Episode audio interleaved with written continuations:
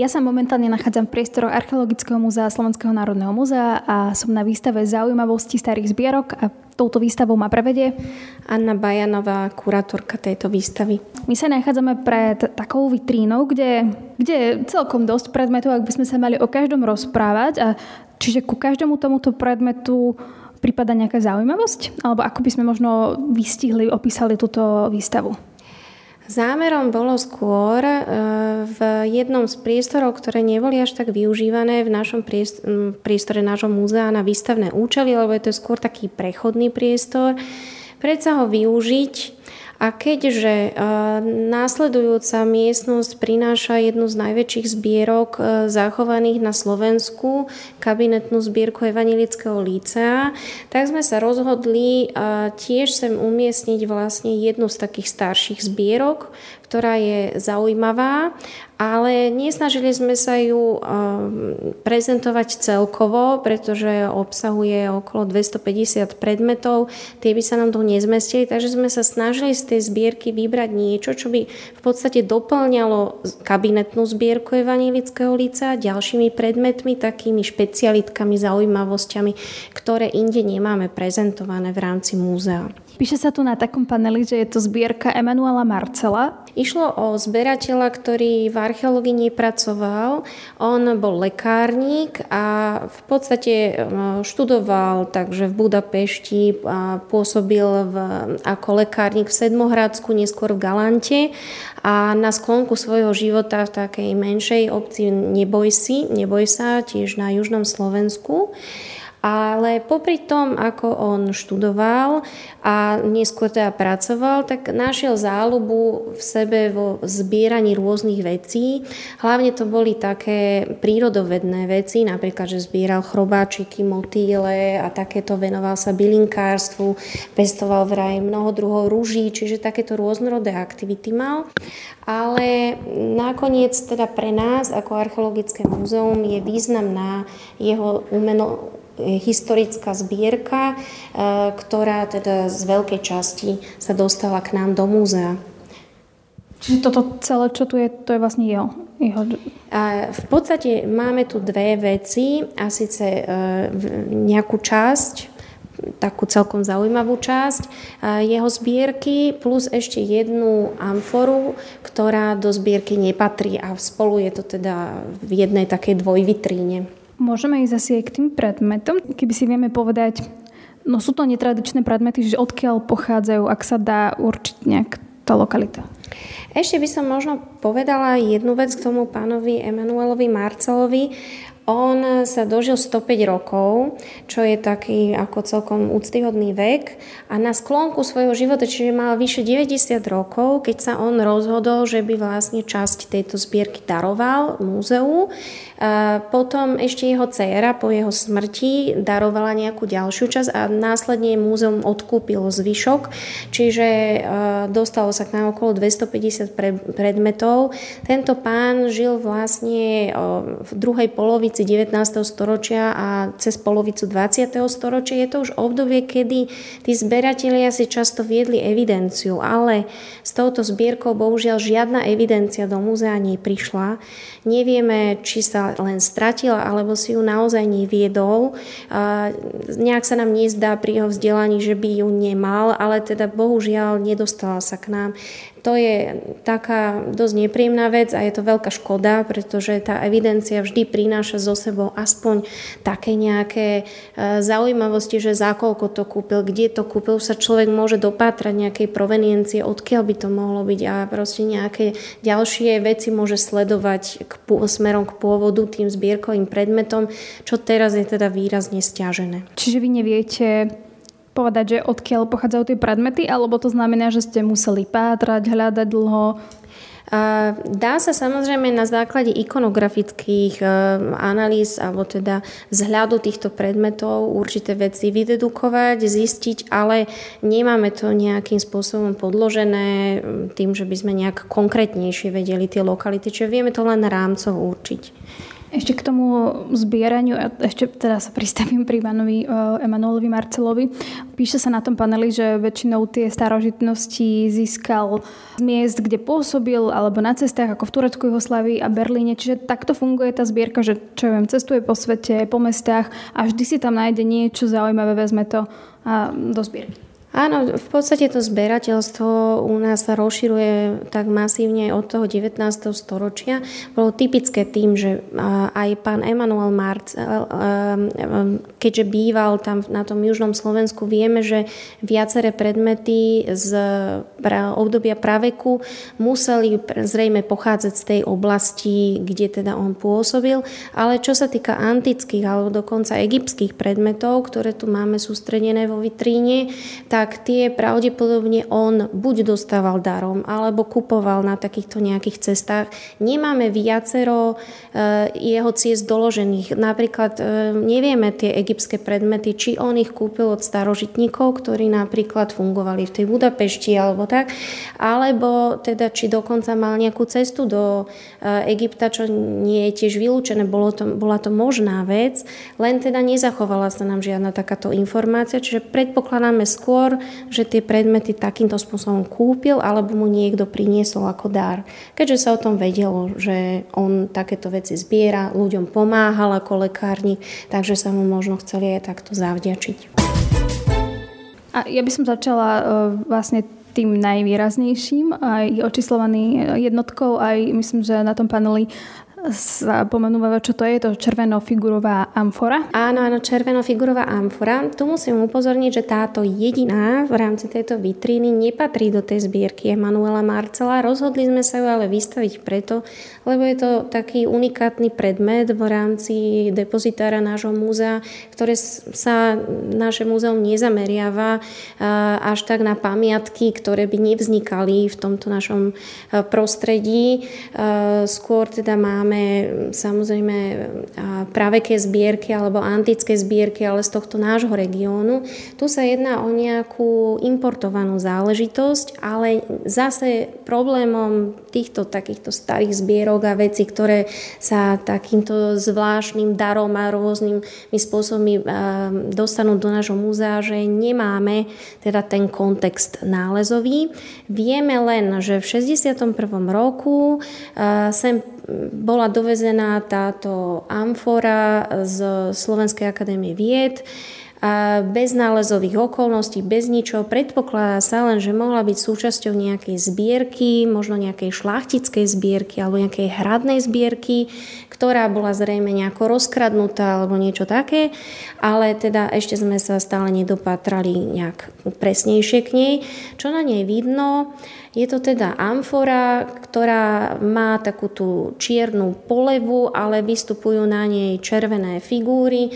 E, z prednej aj zadnej strany, teda z obidvoch strán, sú na nej vždy dvaja debatujúci muži. Z tej strany, ktorú máte možnosť ako návštevníci vidieť, je dvojica, teda e, mladší, starší muž, pričom starší drží v ruke nejakú palicu.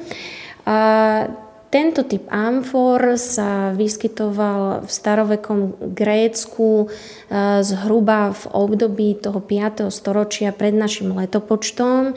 Predpokladá sa, že táto amfora zrejme nevznikla priamo v pevninskom Grécku, ale že sa jedná o kampanskú keramiku, čiže e, v podstate imitáciu atickej, teda gréckej keramiky, ktorá vznikla v prístore južného Talianska. Lebo tam e, takisto boli vlastne grécké kolónie a e, špecialisti, ktorí sa takéto výrobe, produkcii keramiky venovali a snažili sa e, tie e, zaujímavé veci a moderné prvky z Grécka preniesť potom do toho Talianska, kde ďalej pokračovali v takejto výrobe. Čiže sa mohla využívať na víno alebo na čo? Tak na takéto nápojové záležitosti. Bol to pekný prvok, ktorý mohol byť súčasťou domácnosti aj ako dekoratívny prvok, alebo teda prvok, ktorý sa využíval aj priamo v rámci stolovania. Ďalšia skupina, ktorú tu máme prezentovanú a už tvorí súčasť zbierky Manuela Marcela, sú predmety zo starovekého Egypta. Vystavili sme ich tu hlavne z toho dôvodu, že sme pripravili, teda minulý rok sme otvorili e, výstavu Kabinetná zbierka Evangelického lícea a tá má, je súčasťou vlastne najväčšia zbierka Egyptiak na Slovensku. Plus sme sa snažili minulý rok otvoriť ešte výstavu od Nílu k Dunaju, ktorá 25. júna 2023 končí, takže už nebude možné ju vidieť a tu sme otvárali pri príležitosti niekoľkých zaujímavých egyptologických výročí a síce 200 rokov od rozluštenia hieroglyfov, 100 rokov od objavenia Tutanchamonovej hrobky. A keďže táto zbierka Emanuela Marcela tiež obsahuje celkom zaujímavé egyptiaká, tak aj preto sme práve vybrali do tohto priestoru túto zbierku. Ak vám môžem prezentovať, čo môžete vidieť, tak je to v podstate, ak sa nemýlim, 10 rôznych predmetov. Eh, z ktorých niektoré boli ale vyhodnotené ako falza, teda že ich pán Emanuel Marcel kúpil, možno, že si o nich myslel, že, je práve, že sú práve, alebo teda možno ich aj kúpoval s tým, že vie, že sú to len nápodobeniny, to presne nevieme. V každom prípade na všetkých kovových soškách boli robené analýzy kovového materiálu a tie, ktoré boli vyhodnotené ako falza, mali väčší obsah olova, než je zvykom e, v tých e, takých známych alebo takých, ktoré sú vyhodnotené ako pravé. A tie máme vyinštalované v takom ako keby zadnom rade, len aby dotvárali tú atmosféru, nech tam nie je málo tých sošiek.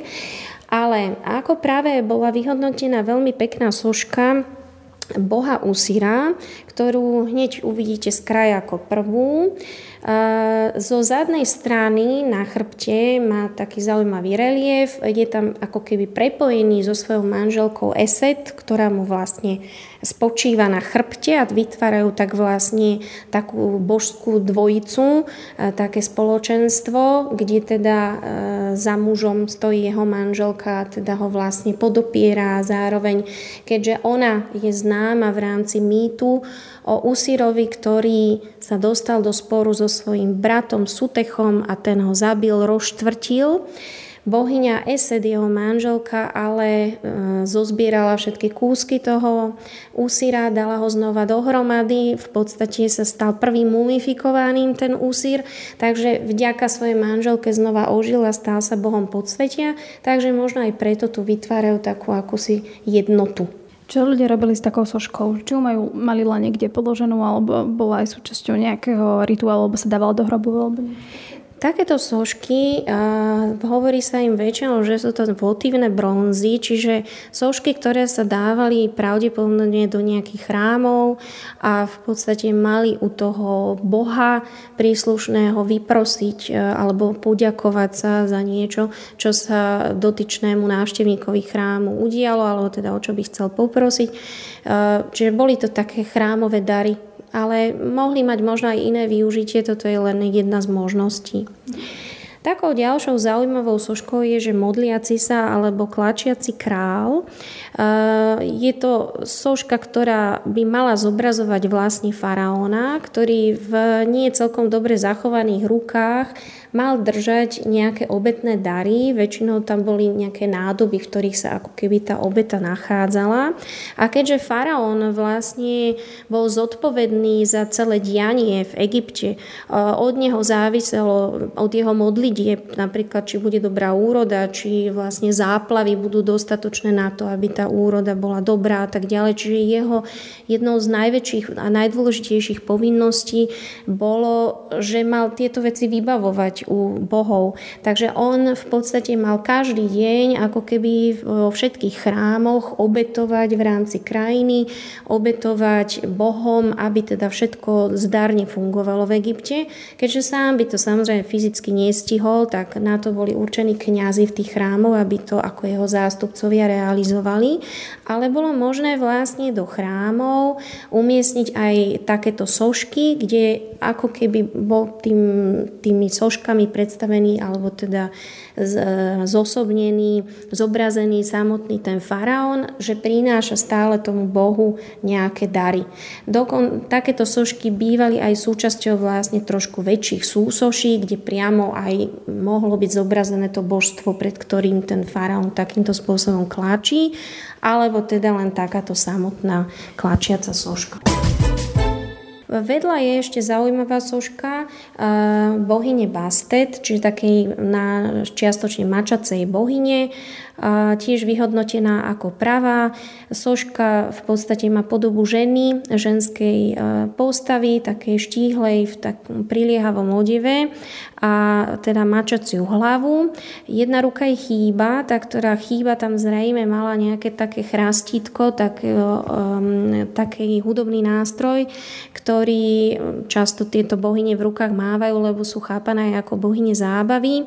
A v druhej ruke, ktorá je zachovaná, drží ju tak pred prsiami, je vlastne časť e, egis, čiže, čiže časť náhrdelníka, ktorá nesie aj podobu mačacej hlavy. Je to také ešte jej prepojenie symbolické, náboženské s tou jej mačacou podobou proste v tejto podobe tiež bola vyhodnotená ako pravá. Ostatné sošky, aj soška, ktorá je ešte v popredí a zobrazuje boha Amona, ale aj na pohľad vidíme, že charakter toho materiálu je trošku iný ako tie ostatné. Ostatné teda boli vyhodnotené ako falzifikáty. Sú tam ešte dve také malé sošky fajansové, e, ktoré majú taký mumiformný charakter, čiže trošku vyzerajú ako malé múmie. A to sú sošky vešeptov, tie by mali byť e, pravé, ale e, teda v rámci tých kovových sošiek je len toto vyhodnotené ako práve. Ešte by som vás upozornila, že v tej istej vitrine je aj jedna sklenená nádobka. Nevieme provenienciu, skôr sa prikláňame k tomu, že by sa mohlo jednať o východné stredomorie, nie samotný Egypt, ale veľmi podobné sklenené nádobky sa objavujú aj v Egypte. Chceli sme tým teda prezentovať, e, keďže nemáme žiadne sklenené e, artefakty v rámci týchto našich egyptských zbierok a nejak veľmi podobné sa teda objavujú v Egypte, tak sme si predsa len dovolili to dať do tejto časti vitríny k tým egyptským pamiatkám. Čo symbolizovalo, alebo na čo sa využívala takáto malilinka na nádobke?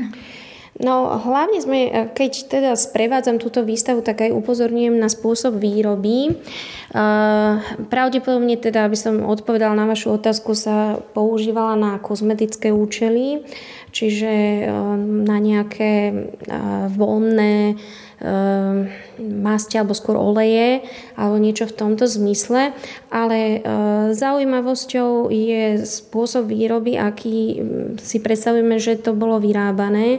Nejedná sa o fúkané sklo, je to ehm, trošku staršia záležitosť a vedeli v tomto období, keď tvorili túto nádobku, v podstate rozstaviť sklovitú hmotu a vyrábali nádoby takým spôsobom, že si urobili nejaké hlinené alebo pieskové jadro a to jadro vlastne ponárali do tej sklovitej pasty alebo sklovitej hmoty.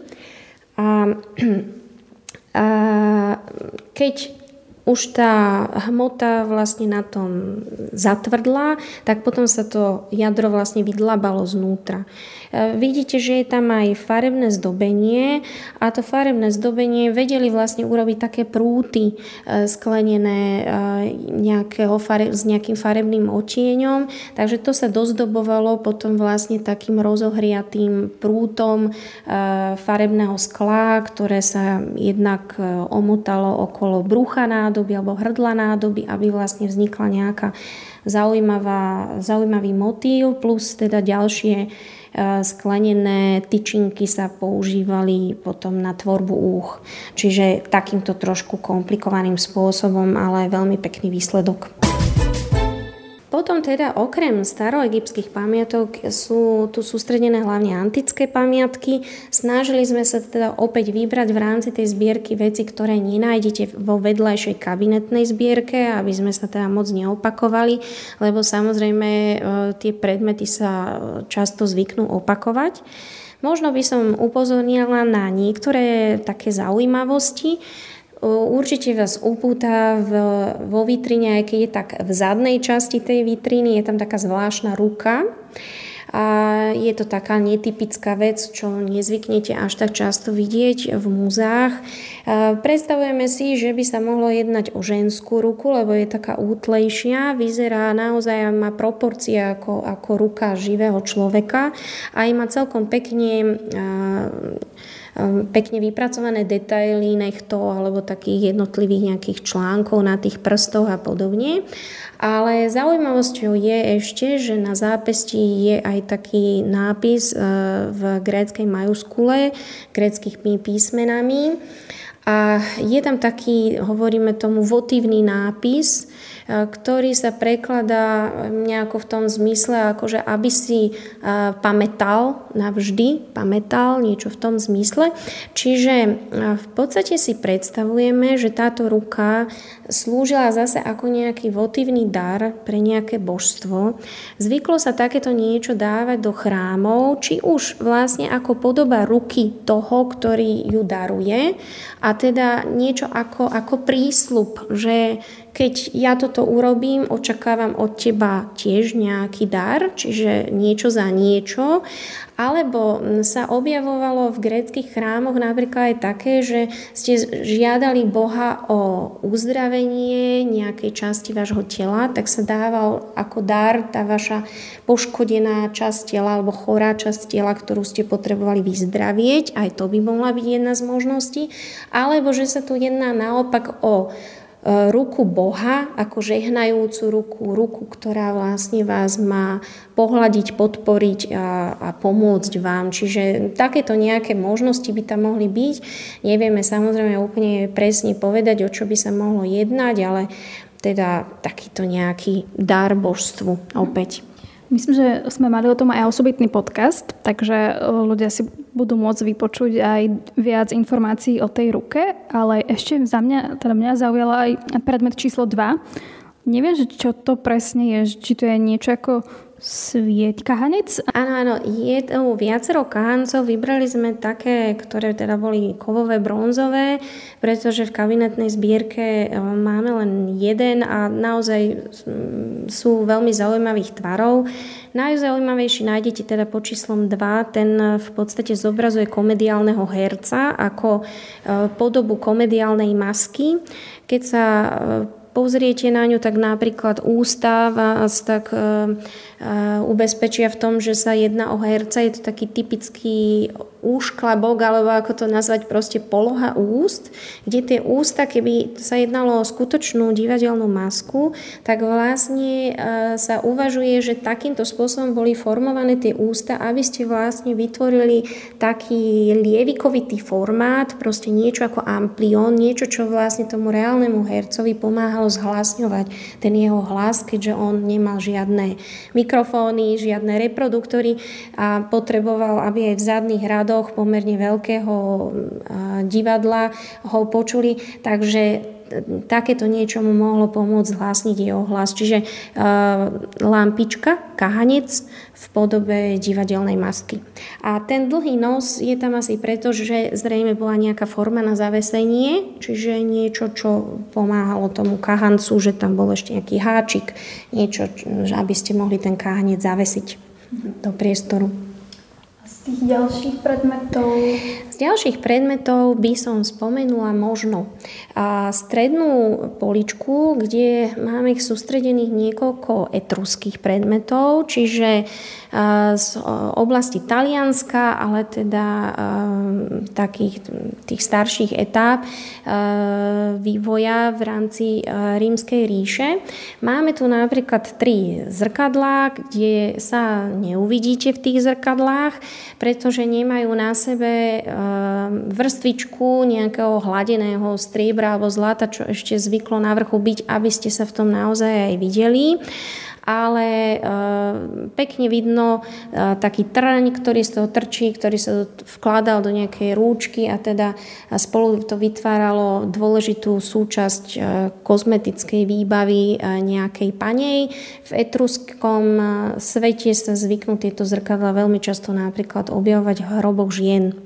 V rámci tejto vitríny uvidíte aj veľmi zaujímavú misku, ktorá má svoju rúčku tvarovanú do podoby postavy, ktorá ako keby prilieta alebo objíma túto misu. Na zadnej nohe má aj také očko na zavesenie. Predpokladáme, že sa teda jednalo o zavesenie v rámci e, toho priestoru, kde bola používaná. Podobné takéto misy alebo e, lyžice skôr, také väčšie lyžice s takýmito takto formovanými rúčkami nachádzame v hrobkách, po, v etruských hrobkách. Čiže predpokladáme, že sa mohlo jednať o taký nejaký význam opäť toho náboženského alebo rituálneho charakteru, kde možno v rámci tých obradov, ktoré súviseli s tým pochovávaním, alebo možno v rámci nejakého toho zádušného kultu alebo kultu alebo použitia po smrti, to mohlo mať nejaké takéto využitie. Potom je tu už len posledná časť, ktorú sme ešte nespomenuli a to sú už také sochy ľudí, bohov? Áno, áno, posledná polička v rámci tejto vitriny e, prináša nám pohľad ešte na niekoľko antických bohov alebo takých hérov, čiže e, e, ľudí, teda, ktorí sa narodili ako polobohovia alebo ktorí sa preslavili svojimi činmi. Konkrétne sú tu dve sošky Herkula, ktoré spoznávame na základe levej kože, ktorú má prehodenú cez, cez e, svoju ruku, cez svoje rameno alebo dokonca tak trochu aj cez hlavu alebo okolo krku.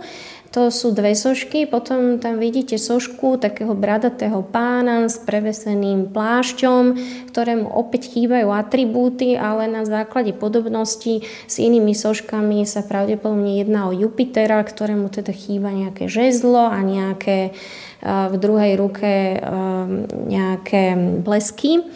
A, a potom sú tu dve sošky, ktoré identifikujeme ako bohyňu Isis v obidvoch prípadoch, čiže v podstate bohyňu úrody.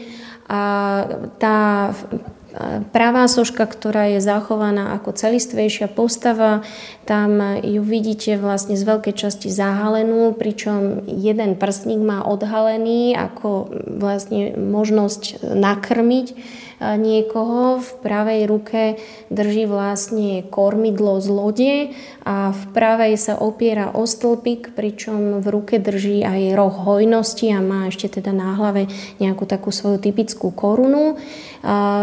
Tú istú bohyňu by malo zobrazovať aj vedľajšie zobrazenie, ktoré je tak čiastočne odhalené, ale zobrazené len do časť tela, teda e, pod od prs hore. Viac atribútov na nej nie je, ale identifikujeme ju tiež e, ako bohyňu Isis a pravdepodobne sa jednalo o súčasť výzdoby nejakého e, buď voza alebo nejakej stoličky, nejakého nábytku, e, nejaké takéto zvláštne zdobenie, kovanie z niečoho takéhoto. A tie ostatné sošky, môžeme opäť povedať, že boli niekde v chrámoch napríklad? Um, pravdepodobne skôr v rámci nejakých domácich svetíň, ktoré zvykli mať ľudia v rámci svojich domácností, čiže také larária, malé svetine kde samozrejme boli, zobrazení sošk, boli, boli zobrazené sošky ako keby ich predkov alebo lárov, proste dobrých bôžikov, ktoré mali sa starať o tú pohodu v rámci domácnosti, ale často bývali súčasťou aj takéto kvázi vyššie božstva, ktoré vlastne doplňali to, že bol taký nejaký uh, celorímsky kult a teda ten domáci kult na ňo takýmto spôsobom nadvezoval. Ešte možno jednu zaujímavosť by som spomenula v spodnej časti tejto vitríny takú zvláštnu zahnutú vec, ktorá vyzerá niečo ako motika, alebo, alebo ja neviem, ako by to normálne som priblížila ľuďom, ale je to zahnutý nástroj, ktorý sa volá strigilis a je to vlastne škrabadlo.